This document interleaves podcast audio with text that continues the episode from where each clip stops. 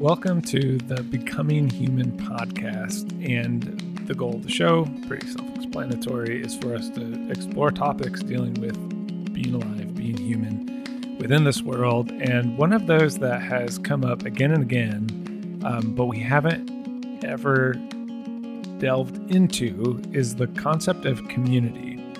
Um, and so today, you know, this is this is a topic like a lot of the topics we explore with being human that is for everybody. Everybody, in some way, shape, or form, interacts with community to some degree. And it's also one of the most common words that you hear in our culture. And so I think it's helpful to just think about like what is community and how should we engage with community. So that's what we are going to explore today. And to help me do this, uh, I have two guests um, who are going to kind of bring their own unique angles to this conversation. Um, and so, first is uh, Dr. Ashley Pryor Geiger, who is from the University of Toledo. Who, she's a professor there, um, and she's way smarter than me. um, and so, uh, Ashley is here with us, and uh, you. So, your background is in philosophy, but it's more varied than that. You've kind of been all over the place. So, mm-hmm. like, what what are you bringing into this conversation? What what where, where, what's your background? What's where you come from? Yeah. So um so thanks for having me here to talk about mm-hmm. community. Yeah. So I um I have a pretty eclectic um, academic background. I um, started off having a really hard time picking a major when I was an undergraduate. So I um, ended up with a triple major in art history, philosophy, and foreign languages um, French, German, and ancient Greek. Not, not to spoil this, but the fact that you found a way to combine all of those into a cohesive profession, well done. Yeah, no, I, I didn't I feel very fortunate that I somehow stumbled into something that I found so satisfying. Um, I, I, went on to do to pick one of those as my point of focus, which is philosophy. Um, and I worked in an area called continental philosophy, which is just a way of talking about um, a pursuit of philosophy that's rooted in wondering about the history of ideas um, and particularly um, the genealogy of ideas, which is just a way of saying, like, how, let's say, did the ancient Greeks think about um, community, since that's one of sure, our words. Right, right. And then as their texts get translated into Latin, how did that change? And then from there, maybe French and German, until we are in, you know, dealing with some of these words, community in contemporary US society. So yeah. I was really interested in that. And then I did a doctorate in that same area. Um, but I was really fortunate because um, I had the opportunity moving from a philosophy department, which I love philosophy, so I was happy enough. But now I work in a truly interdisciplinary space. Um, I'm a professor of the humanities in the Jessup Scott Honors College. And there I've been able to really um, develop very wildly interdisciplinary courses, one of which is a course on community engagement, which is what brings me here today to right. talk about um, thinking about what is that key term, community, that gives rise to a course where we engage with. and, and, you bring into that the philosophy, mm-hmm. the humanities background in general, which deals with some of your expertise. But the the way that I've heard you talk about the honors college is you're also trying to prepare a variety of students in a variety of fields, kind of move them away just from their professional development and their specialization Correct. and give them tools for how they're actually going to practice whatever field they're going into, right? Yeah. Um, one of the, I mean, that there are always pros and cons to changes institutionally what I've definitely seen from the time I did this wild and wacky, you know, triple major, mm-hmm. where I was just immersed in a liberal arts education, is the opportunities to do that are um, fewer and, and far between because there is, and, and one can understand it with massive student debt crisis, et cetera, the, the high cost of higher education that parents and students are interested in more streamlined um, point A to point B, be getting a well paying job Yeah. to help pay off some of those loans. Go to the institution, and get the degree, Right. get a job. yeah. So, um, so not surprisingly, students have very highly structured pathways in pre-professional programs where they're really have fewer opportunities not only to study like these open-ended questions of philosophy but but also maybe some of this what we talk about soft skills of teamwork um, of negotiation of conflict resolution. You know some of them do have those opportunities like so for instance in the school of business chances are they're going to get something about conflict resolution but we really try to create these interdisciplinary courses where students have the opportunity to really think about obviously ethical dimensions of practice. Um, the big wide juicy questions like what is community anyway? Um, and then also just again like how to, to work effectively across differences whether those are you know cultural socioeconomic differences but also conceptual uh, differences or even have the opportunity to think conceptually which sometimes is a missing element in Right. these programs And, and you're going to need to be able to do that with whatever work you're going to do. absolutely And when it comes to the topic of community, well, whatever work you're going to do is going to deal with your own relationships, but also specific communities where that work's going to unfold. You know, there's the importance of place. yeah All of these students are going to have a place, teaching them how to interact with that place. You know, I like that.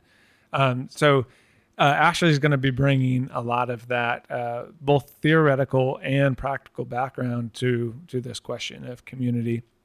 And then I'm also here with Amy Brody. Um, and if you listen to uh, the other podcast that I co-host, Amy, you've heard her voice. She's she's the other co-host of the Bible Archives.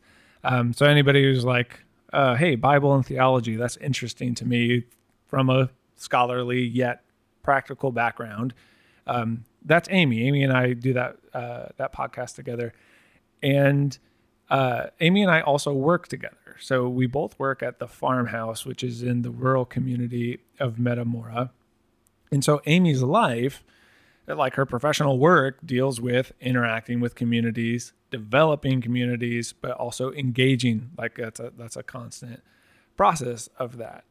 Yeah, so I'm a person who is embedded in the community. I live here. My husband and I are musicians, and so we often engage with community. And so for me to be in this conversation, it's like I'm getting to pick up something that I do, uh, you know, intuitively and, and embedded in doing, and able to pick it up and look at it and go, oh, this, this has something different that I need to see and to look at.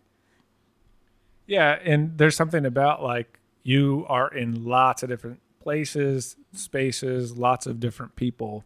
Um, very eclectic, you could say, in the amount of people that you uh, interact with on a daily basis. But you're also analyzing these things all the time and trying to figure out how do we do this better? How do we handle this situation? Um, and so between uh, Amy and Ashley, we're going to have a lot of different perspectives that we're able to bring into this.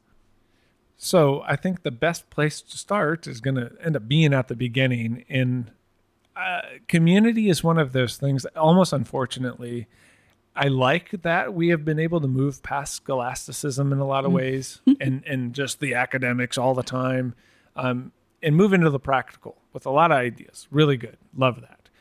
Community is one where it's almost happened too much, where we use this word all the time. Our, our culture does, I should say. And we don't realize like, hey, it's actually a technical thing. It's it's something we can look at and, and analyze to some degree, try to understand deeply. And it's not a new conversation either. And uh like if you just think about some of the ways people the one of the ways I hear it all the time is like, you know, I really just looking for community right now. It's like, okay, so what are you looking for? What community? Yeah. So what what is that? Yeah, just community, you know.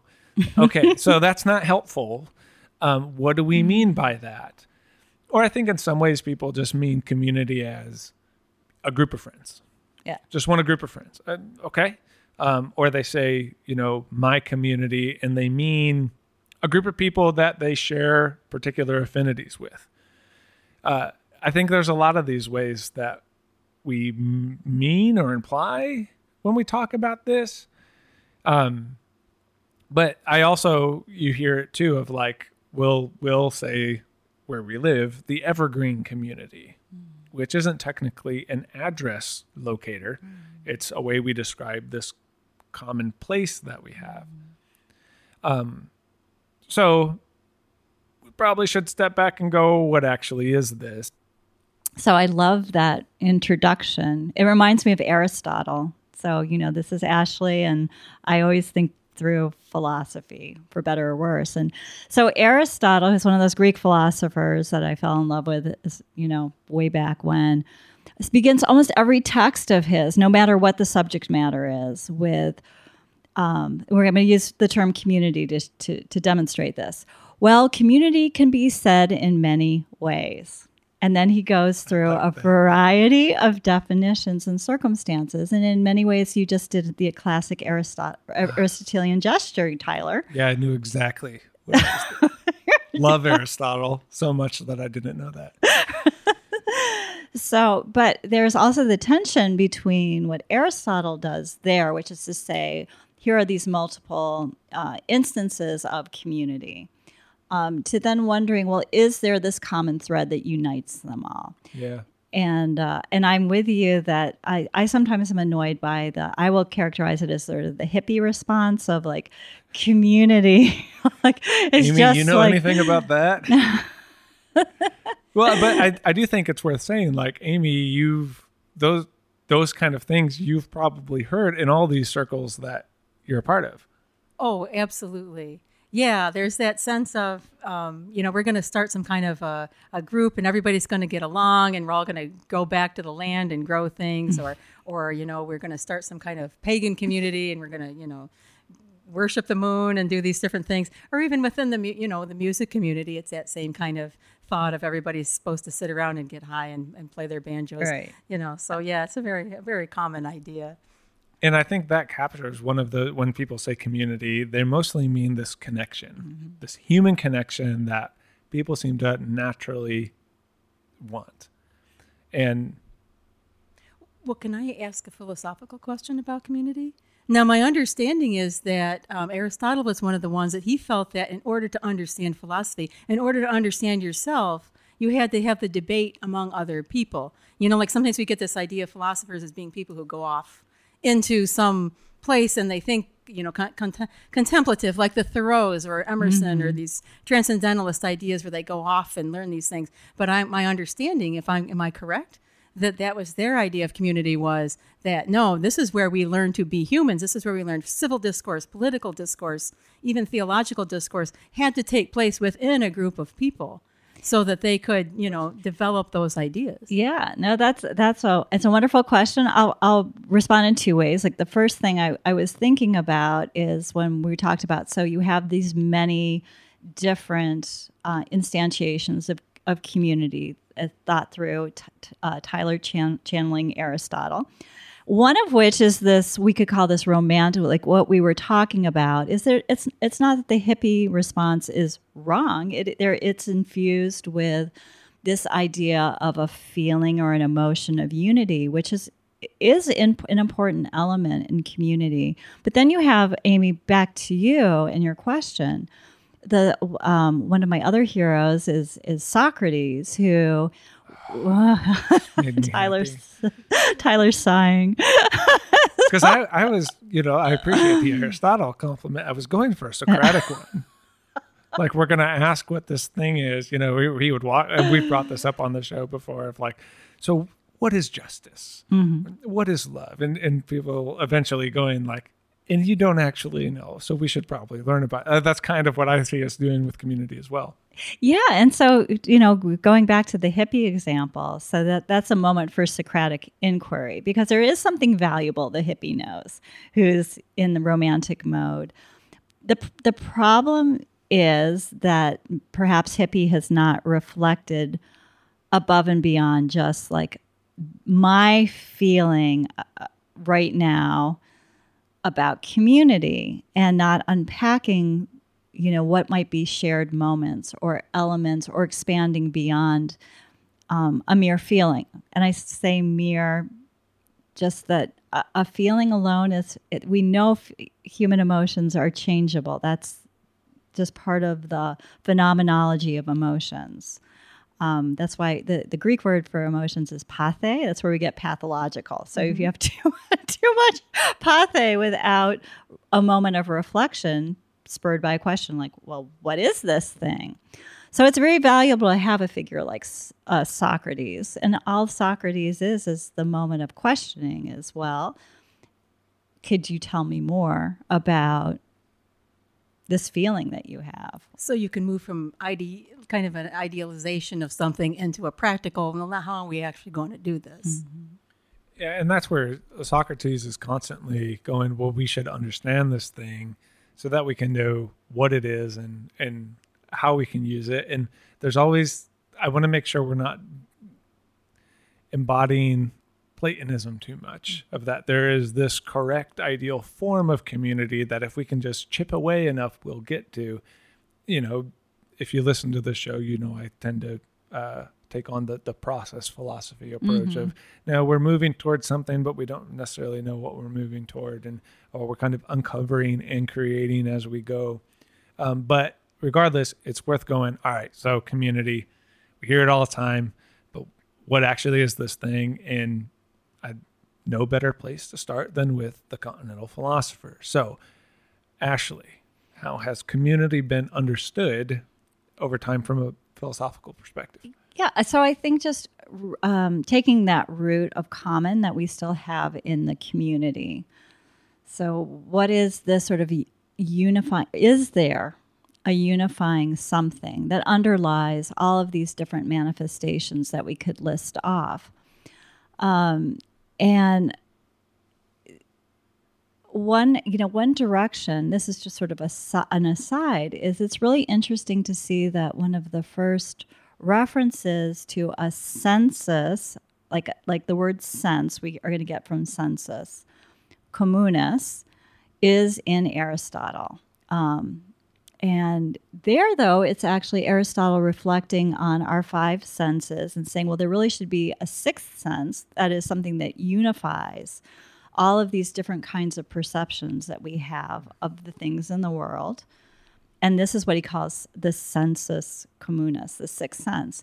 This then gets carried on into later philosophers, and it moves from this kind of organizing, rational, quasi rational principle to really reflecting, like through Stoic philosophers, on community. There must be something like uh, an organizing principle or an underlying idea mm. of community that holds us together. And to me, this yeah, is that's interesting. Yeah. Uh, the, partly because, like metaphysically, those uh, schools of philosophy would talk about this. There's some organize. There's a logos, right? There's right. this organizing principle, but it, that also exists within humanity. The, is this also part of them going? Uh, we have these phenomenological limits as human beings, a bunch of different perceptions here. We're also in the same shared space. Uh, so we need to somehow have this organizing thing beyond just us as individuals that is necessary to being alive. Is it is it that? Yeah. I think thought through, of course, these different philosophers at different times. You could say, I think that that's the basic intuition or wondering about. It's a live question through what Western philosophy, particularly about is there is there something identifiable that you know extends us beyond just the individual to create this mm. um, shared sense. Um, and you know, then the answers have have differed radically. So you can think about like later someone like Thomas Hobbes, who's very committed to the idea that no, really, actually, that which holds us together is an artificial constraint that we require to contract mm-hmm. to keep us all from killing each other right and to protect our private property and he's kind of going human nature is individual so we have to create these ideas these mm-hmm. constructs government being the most obvious one right. that holds it all together. Yeah. Okay. And then you might have in much later in the tradition like of you know feminist philosophers who are like I'm thinking about care ethicists who really understand uh, kind of an emotive connection between people that like our ability to be empathetic or someone like rousseau. Like we don't even have to go to the early feminists but like rousseau is a really interesting philosopher of community who really um, is worried about being overly rational in our approach to community to talk about no there's something in our natures that's emotive that's an important corrective to really um, we were talking about plato like a platonic idea that ends up excluding a lot of people um, potentially Rousseau said that? so yeah rousseau you know rousseau Really? um, in his uh, uh, works like on the edu- uh, Emile, which is sort of his uh, Bildungsroman or uh, rite of passage book about talking about education, is really all about this like sort of emotional, um, this really important emotional component. So he I was didn't, I didn't know that. yeah, he was a really interesting sort of anti Enlightenment thinker who was in, encapsulated in, Enlightenment thinking, partly because of his own work on the social contract. So he's in opposition to someone like Hobbes. Now, I want to take this in a different direction Yeah. because, I mean, we just jumped from Aristotle to Enlightenment with a few stops in between. Um, but this also brings up for me, I hadn't necessarily connected this before, of the Eastern philosophies, which we might not always call them philosophies, but the worldviews, the, the, the sociologies of those cultures. You know, I'm thinking of Confucianism and uh, things like that, which are contemporary to the Socrates and the Plato's and the Aristotle, uh, they're almost not even assuming that there is a there is an individual approach that we have to think more from. They're assuming the collective all the time, and that's partly practical, survival based. Um, but they're they're more going like, so how do we order the collective? Um, and so you can go back to this same time period and realize that people are already thinking this way. Is there anything from that perspective that's also speaking to this, trying to define what the collective is? Yeah, well, that's that's a wonderful addition and a, and a central addition to the conversation. So the you know, I would say that this is going to be a sweeping generalization, but when you think about Eastern orientations around community, you have to also begin probably in both traditions by thinking about the core idea of individuality or the the the, the agent, the human agent. And for an Eastern orientation, the eye is already phenomenologically related to the environment in such a way that it's sort of Hold, just hold oh, sorry. on. Let me process what you just said. The eye is already. What did phenomenologically, or let, let- me put it this way. In an Eastern orientation, I think the core difference from a Western idea of like a human agent who acts the individual? at the individual. We don't begin with the individual in Eastern orientations. We begin with a much more um, embedded idea of self, who is only that self in relation to the environment. So the I is already phenomenologically assumed to be in relation to the other. so I, th- this already demonstrates again kind of returning us to the beginning of the conversation and the idea like when we try to define community it is important to sort of do an inventory of the meaning of that word in different contexts and it's also important i think uh, i'm so glad you brought up the eastern orientations too to community that um, we we always have to be mindful in our attempts, I think, of looking for that one definition that might embrace all. Yeah. To to not um, some the one way of talking about it is kind of perform um, uh, a Western imperialism. Yeah. Can we dissect this thing down and up there we found the Right. answer and it's not it's not going to happen. the universal. That's why I really appreciate when you were talking about um, a sort of process orientation. Uh, I think both can work together. So on the one hand, it's it's very useful, like a la Socrates, to say to someone, well, what, how are you using that term? Let's try to define that together. And then usually the process is a spilling out. Well, two things happen in conversation with someone like Socrates.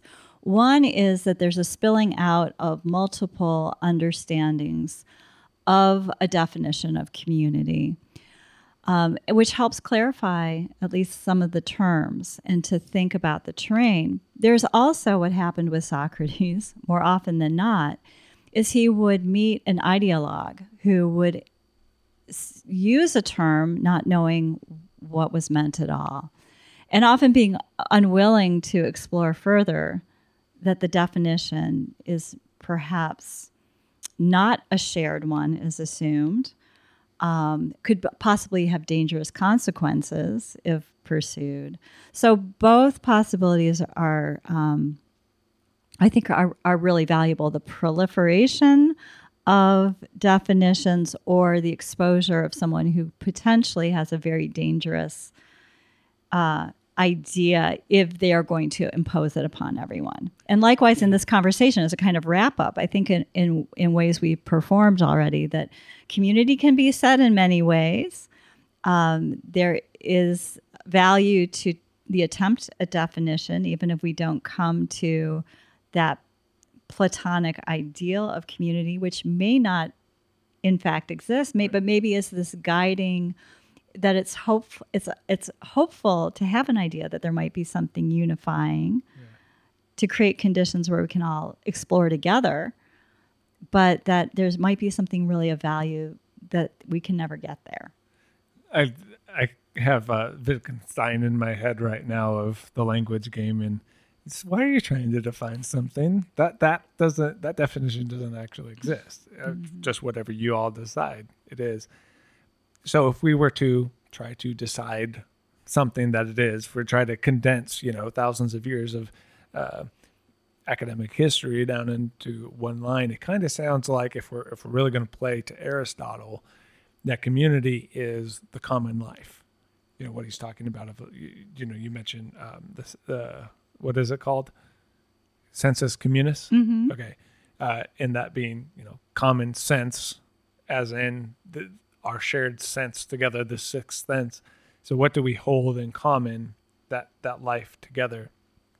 Um, and I think I think this is interesting on one level, where we've talked about this before um, on on the show of the human the human trajectory and these teleological goals that different schools of thought have all always comes down to something like universal flourishing whether it's a religion or a philosophical mm-hmm. school or humanism there's that that that concept and it's the idea that multiple individuals are in question here and they all have to work together towards something and that's kind of uh, you know those goals when we talk about universal flourishing or health or whatever, assumes community. Um, and and Stoicism had a word for this of, of, cosmopolitan, that we are a citizen of the of the cosmos, mm-hmm. of the of the universe, and we need to then act in the best interest of the the whole, uh, all of the citizens together. Um, or they use the word oikeiosis. You know, this mm-hmm. is a mm-hmm. household. We have to treat each each circle of the household uh, in the same way we would treat our own family and that gets down to community but then that that starts leading to well how do we determine where that begins and ends? Hmm. you know it's one thing to have the idea of you know i'm a citizen of the universe and you are universal flourishing and you know let's make this happen. And and i think the best that gets to is you know people holding signs about like save the planet and uh, yeah but what are we going to do about that? And so within our our our constraints as human beings, I think community is the way where that big, large, abstract goal finds its merit, mm-hmm. right? In in the places that we are. So that makes this conversation important too. Um, and, and ultimately, once you start talking about community, you got to move into so how do we do it? How do we practice it? Um, you know that theory and practice that that we've kind of been mentioning from these different philosophers so far and and this is where I think sociology maybe uh, put some some some tread work mm-hmm. on philosophy because it comes along and says, well, but let's actually look at this and study it and observe it and then make decisions about what to do with it. Um, and sociology comes up with a lot of principles when it comes to the ideas of community or society. I mean, sociology and society together. Um, so I think I think that that component is really interesting in here as well. Uh, Durkheim would probably be where I would start within that conversation. I mean, compared to philosophy, sociology's brand new, like still an Mm-hmm. infant. You know, it hasn't been around very long. Um, and and Durkheim talks about this quite a bit in trying to analyze society. Uh, so he brings up the collective consciousness, and that you can't really separate an individual from the world around them, um, and whether that's by nature or by circumstance. You know, we're born around people, so we might want to figure out how to do it. Um, but but his his big goal was trying to figure out how communities work. So he's not even cared caring too much about the definition. He's just recognizing this thing exists, and like you were saying, Ashley, it can be really destructive and used really poorly, or it can actually help folks. So he talks about the collective, uh, the collective consciousness, um, or the collective unconscious. He'll even call it um, that just describes this kind of web that we're all in that affects one another. He's also presuming um, that we're all individuals within that. So definitely a Western perspective too. Um, or you've got uh, from the communication department, huh? Well, well, following up my bachelor degree here. Uh, the, the George Herbert Mead, who kind of founded social psychology. Um, so he's taking psychological principles and applying them to social groups as a whole, um, where he brings up a concept called the looking glass self, where he says that no person can understand themselves apart from other persons. So you become a reflection uh, of the society that you're around, um, and you then reflect back society to itself. Um, and one of the things he's known for saying is like no human can live on an island. Uh, And and hypothetical, I mean, you could you could go live on an island. I'm sure he's talking about the metaphor of that, of you can't isolate yourself from anyone else. You can't just be you. You can only be you in relationship to everybody who's around you. Um, so it takes this idea we're constantly affecting one another, but also says uh, it's impossible to avoid. So community becomes really important for that. Um, and then the other one, so here I am, just name dropping like I know what I'm talking about. Urie Bronfenbrenner would be another uh, kind of on the psych psychology but sociology level. He has uh, something called the the bio, bioecological method um, or theory that's sometimes called the babushka theory Ah. Because he explains the human person in these levels that all involve one another. And he goes all all the way from the microcosmic, which is just the person, into uh, like the next immediate relationships, and he just unpacks that there's these levels of connection that affect you until you eventually get to uh, like a Durkheim kind of thing of the collective whole of the world, and all of these things are affecting one another. So like nesting dolls. Yeah, yeah. The- the- Come on, that was not like the Eastern European version of Babushka. babushka. Yeah, I think so. Okay. So uh, the but what's uh, interesting about all of those sociological perspectives is they're going, you can't escape other people, and the interaction with other people is going to drastically affect your own experience of the world. Um. So within this, and again, I'm I'm not trying to say this is the only way to understand community. Not trying to give us that one platonic definition. Um, but within sociology and communication, which again is just more of my background, so that's kind of what I've allowed to to shape my perspective. Is they talk about four ingredients that are kind of necessary for there to be community. Um, and this is important because now it starts giving you those practical markers that when somebody says, you know, I'm looking for a community man, you go, okay, well, so here's the things that that involves. Um, but it also starts kind of shaping how it needs to work and how it can't work. Um, so the four ingredients are proximity or shared space, shared history, permanence or shared commitment, you can call that one, and then shared vision. So proximity, physical presence, shared history, something that transcends just the current present moment. And and the deeper that goes back, the the better it is. That's the perspective at least. Um, permanence, where there is a commitment for that presence to continue. So shared history takes care of the past leading up to the present. Shared uh, shared commitment or permanence implies that the future will also continue from the present. And then shared vision. Um, and these are values, expectations, rules, the guidelines for how the function is going to happen. What I find interesting about this is that when people talk about community, they usually mean the fourth one. Mm-hmm. I have a shared vision with a group of people.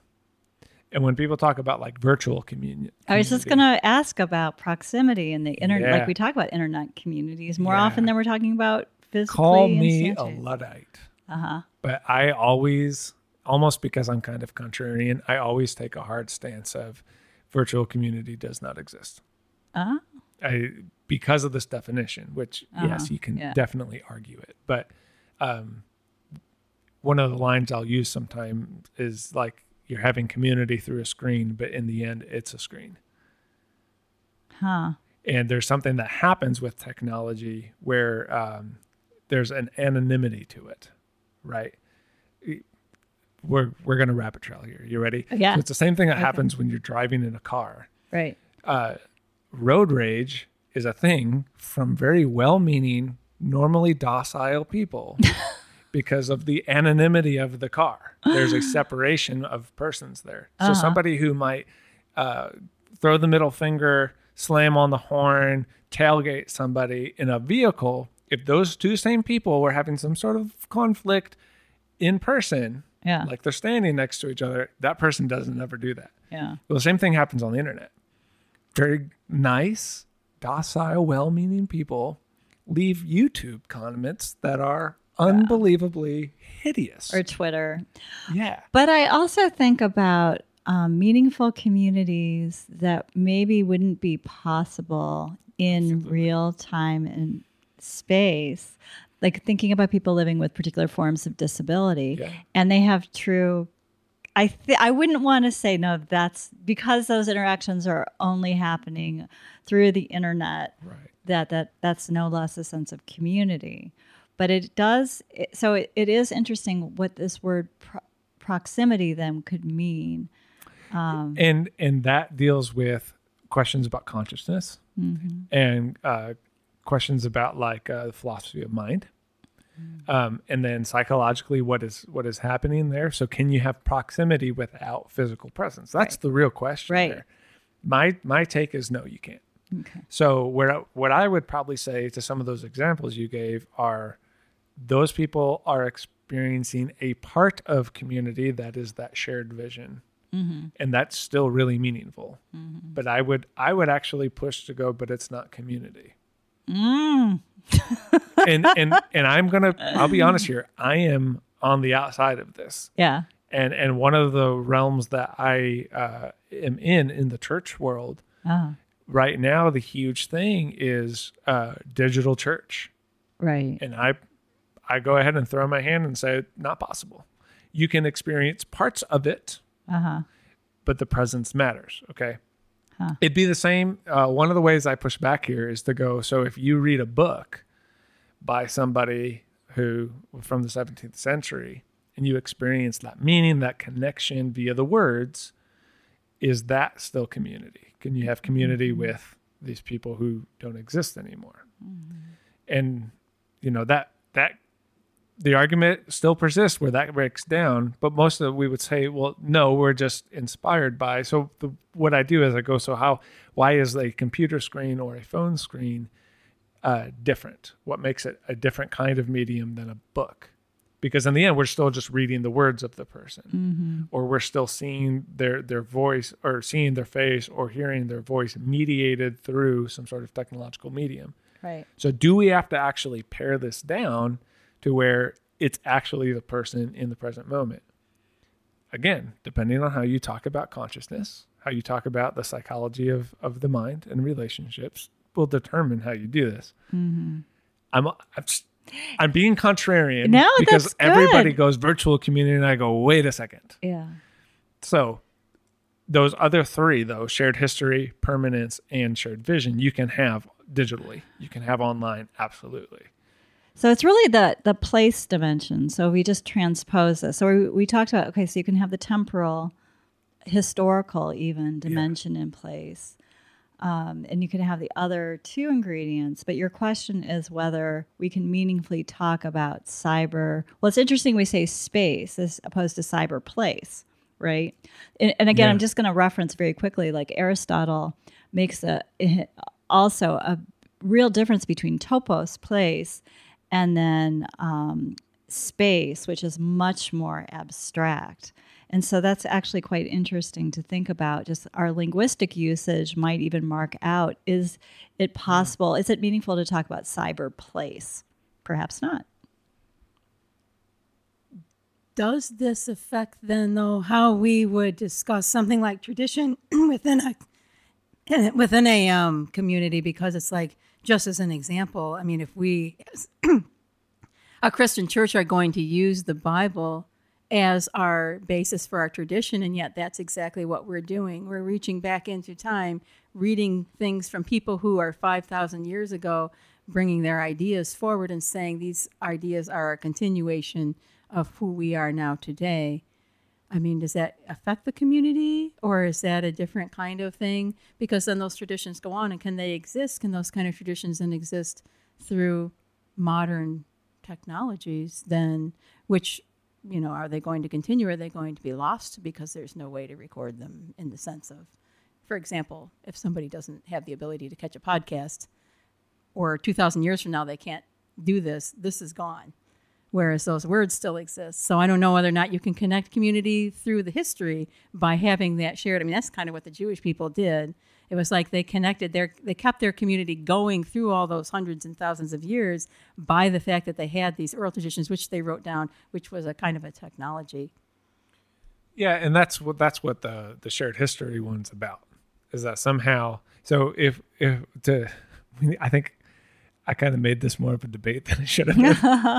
uh, I, I get stuck on that proximity one, so I'm glad that you brought it up. But um, when you're talking about shared history, it's if community is the common life that transcends the individual. Shared history is how that also transcends your time and place. Um, but shared history is mostly about the people who are still alive. So um, the example I use with this is I only have a couple people in my life who knew me when I was born, like literally just a couple now. Um, when my my spouse and I kind of went on our uh, adventures of moving around, one of the things once our first child was born that we lamented was that we want to have people who will know this person since they were born. Um, and so it became really important for us to embed ourselves within a particular place where that shared history could happen. But as far as tradition goes, like yeah, there's there's shared history that is you see people doing this all the time in the United States, like with the founding fathers and the Constitution. We're trying to pull back to a memory that's still holding something together.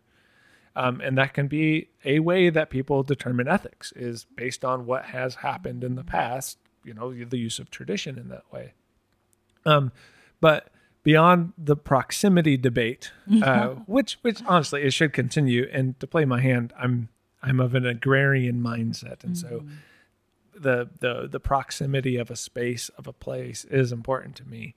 Um the the other one that is equally as important and almost not done at all in our culture is permanence and to have a, a sense of I'm committed to this continuing uh, indefinitely, and to harp back to the old uh, the the hippie metaphor we were using. What's the problem that has has succumbed almost every commune concept?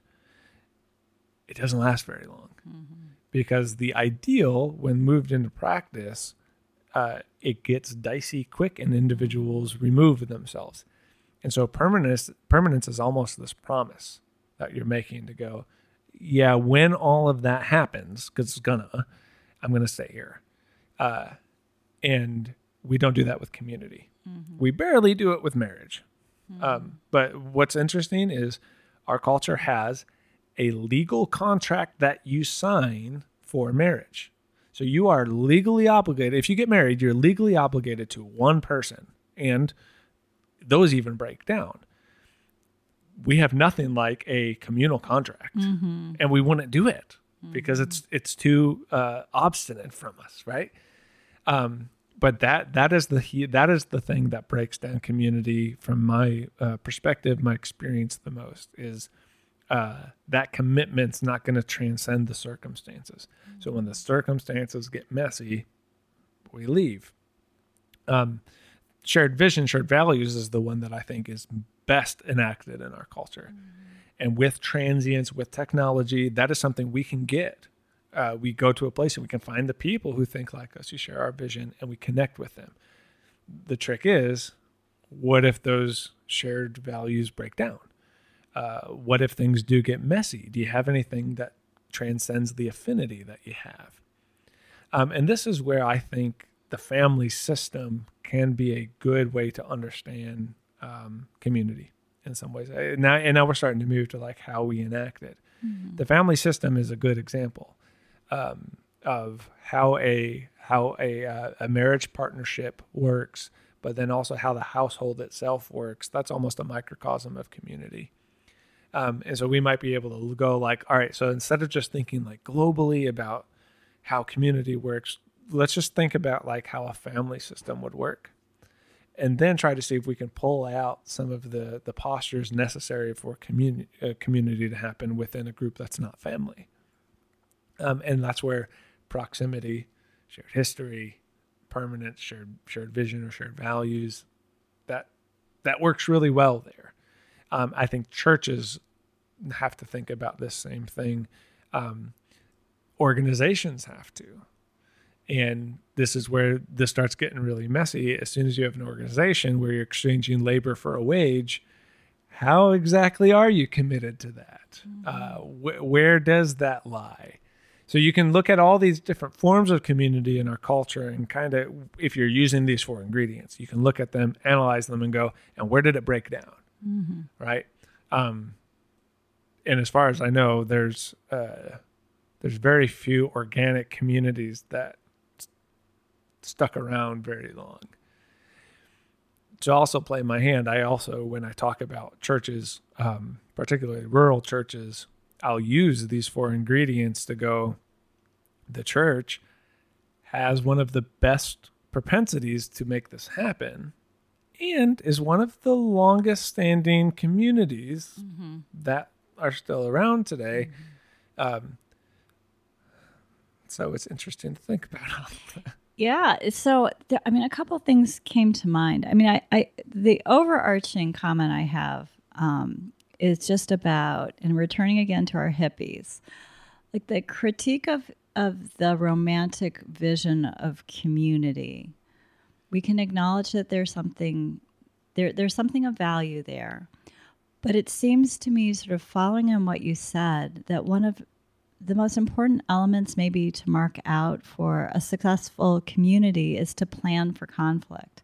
To say instead of beginning at the place where community is this utopic situation that it's almost like marriage that sets you up for failure. If, Be- if two people get married because of their positive experience up until that point, as soon as that is gone, and this is what people mean like when the honeymoon's over, you know, when the fire dwindles, that's we don't have to make it that metaphoric. It's mm-hmm. when conflict happens. right So if you if and I officiate a lot of weddings and this comes up all the time.